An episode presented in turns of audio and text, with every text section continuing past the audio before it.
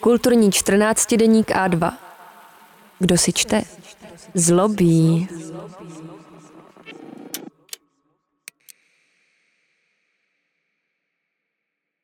Jakub Ježek, prdící krávy za nic nemůžou. A neb, co si o klimatické krizi myslí Češi? Jedna moje známá svým nedávným komentářem vystihla místní debatu o klimatu.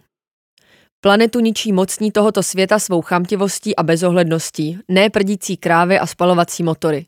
Sice pořád máme šanci, ale řešení nám systém nenabízí. Za poslední čtyři roky se otázka klimatické změny konečně stala součástí veřejné debaty. Vědecká obec každým rokem zpřesňuje své predikce a také vidíme, jak se předpovědi z předchozích let stávají skutečností. S jistotou víme, že v nadcházejících dekádách budou vlny veder čím dál častější, sucha ovlivní produkci potravin a ekonomiky po celém světě budou ohrožovány přírodními katastrofami. Debatu ovšem rozpoutal především střed zájmů mladých lidí a starých politiků. Mladí chtějí změnit současný systém, ale nemají nad ním žádnou moc.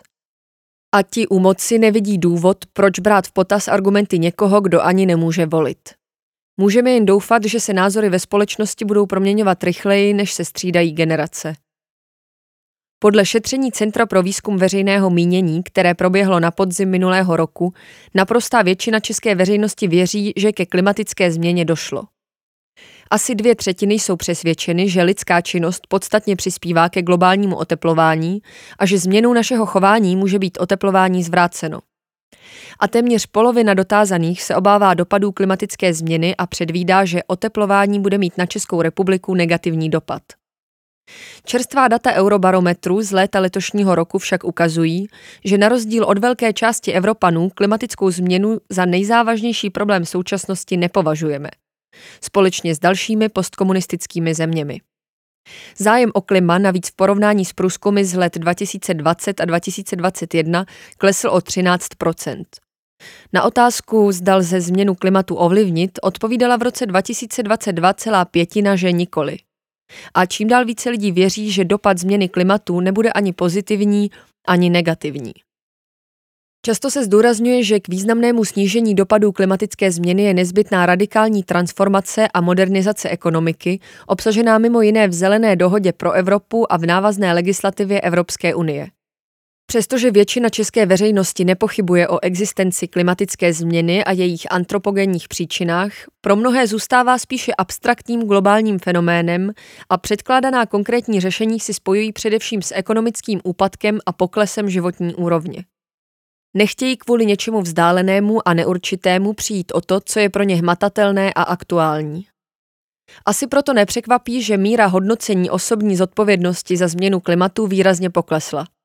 V roce 2021 se za ně cítilo zodpovědných 61% Čechů a Češek, o rok později už jen 53%. A přestože si polovina dotázaných podle výzkumu Česká netransformace 2022 spojuje zelenou dohodu s lepší kvalitou ovzduší nebo s lepším stavem krajiny, většina si neumí představit, že by jejich osobní ekonomickou situaci mohla ovlivnit jinak než negativně. Zelená dohoda je tak vnímána jako změna, která je možná potřebná, ale ukvapená a nedostatečně promyšlená. Navíc jen desetina dotázaných v průzkumu odpověděla, že má o tomto plánu dostatečné informace. Většina z nás vnímá řešení klimatické krize v rovině osobní spotřeby a individuálních činů.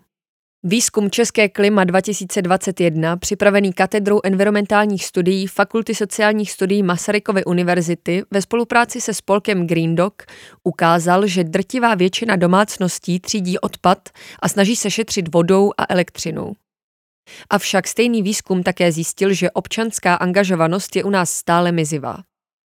Odráží se to nejen v malé ochotě přispět na projekty zabývající se ochranou klimatu, ale také v nezájmu o petice nebo neochotě se o podpoře ochrany klimatu vůbec bavit, což činí pouhá pětina populace. A pro koho je problematika klimatu důležitá? Především pro vysokoškolsky vzdělané lidi s nadprůměrnými příjmy a voliče pravice. Je vidět jasná korelace. Kdo si připadá ekonomicky zabezpečený, ten je otevřenější potřebným změnám.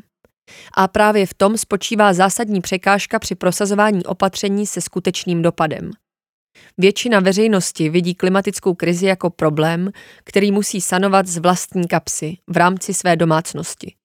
Ochota řešit klimatickou krizi se pak stává luxusním zbožím, kterým se někteří chlubí na sítích, zatímco jiní přemýšlejí o tom, zda mohou chránit planetu, aniž by sebe a své blízké připravili o základní životní standard. V Česku, kde minimální důstojná mzda ve výši 40 912 korun vychází vyšší než jaký mediánový příjem, jenž je 36 816 korun, zkrátka mají lidé pocit, že si nemohou řešení klimatické krize dovolit. To je ovšem falešné dilema. Nejsou to domácnosti nebo pracující s nedostatečnými příjmy, kdo se má uskromnit.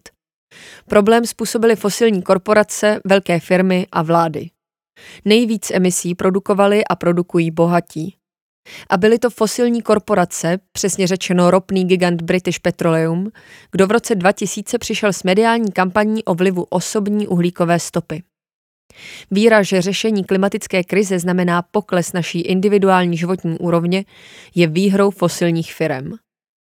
Proces přechodu k nízkouhlíkové energetice vyvolává obavy z ekonomické stagnace – což v době po pandemické a energetické krizi vnímáme ještě bolestivěji. Přitom ale nejsme o navrhovaných řešeních dostatečně informováni. Je proto potřeba začít mluvit o tom, že zelená transformace přinese nová zaměstnání a příležitosti, čistší vzduch a lepší zdraví všem, ale také o tom, že řešení globální krize nenajdeme u sebe doma, ani ho nezaplatíme ze své kapsy. Změny lze dosáhnout pouze politickou akcí vedoucí k získání prostředků na řešení krize od těch, co ji způsobili. Text vznikl za podpory nadace Rozy Luxemburgové.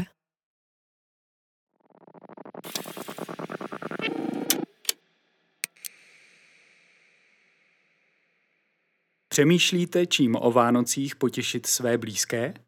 Darujte vánoční předplatné A2 a podpořte tak naši práci. Objednávejte na webu a2.cz. Děkujeme.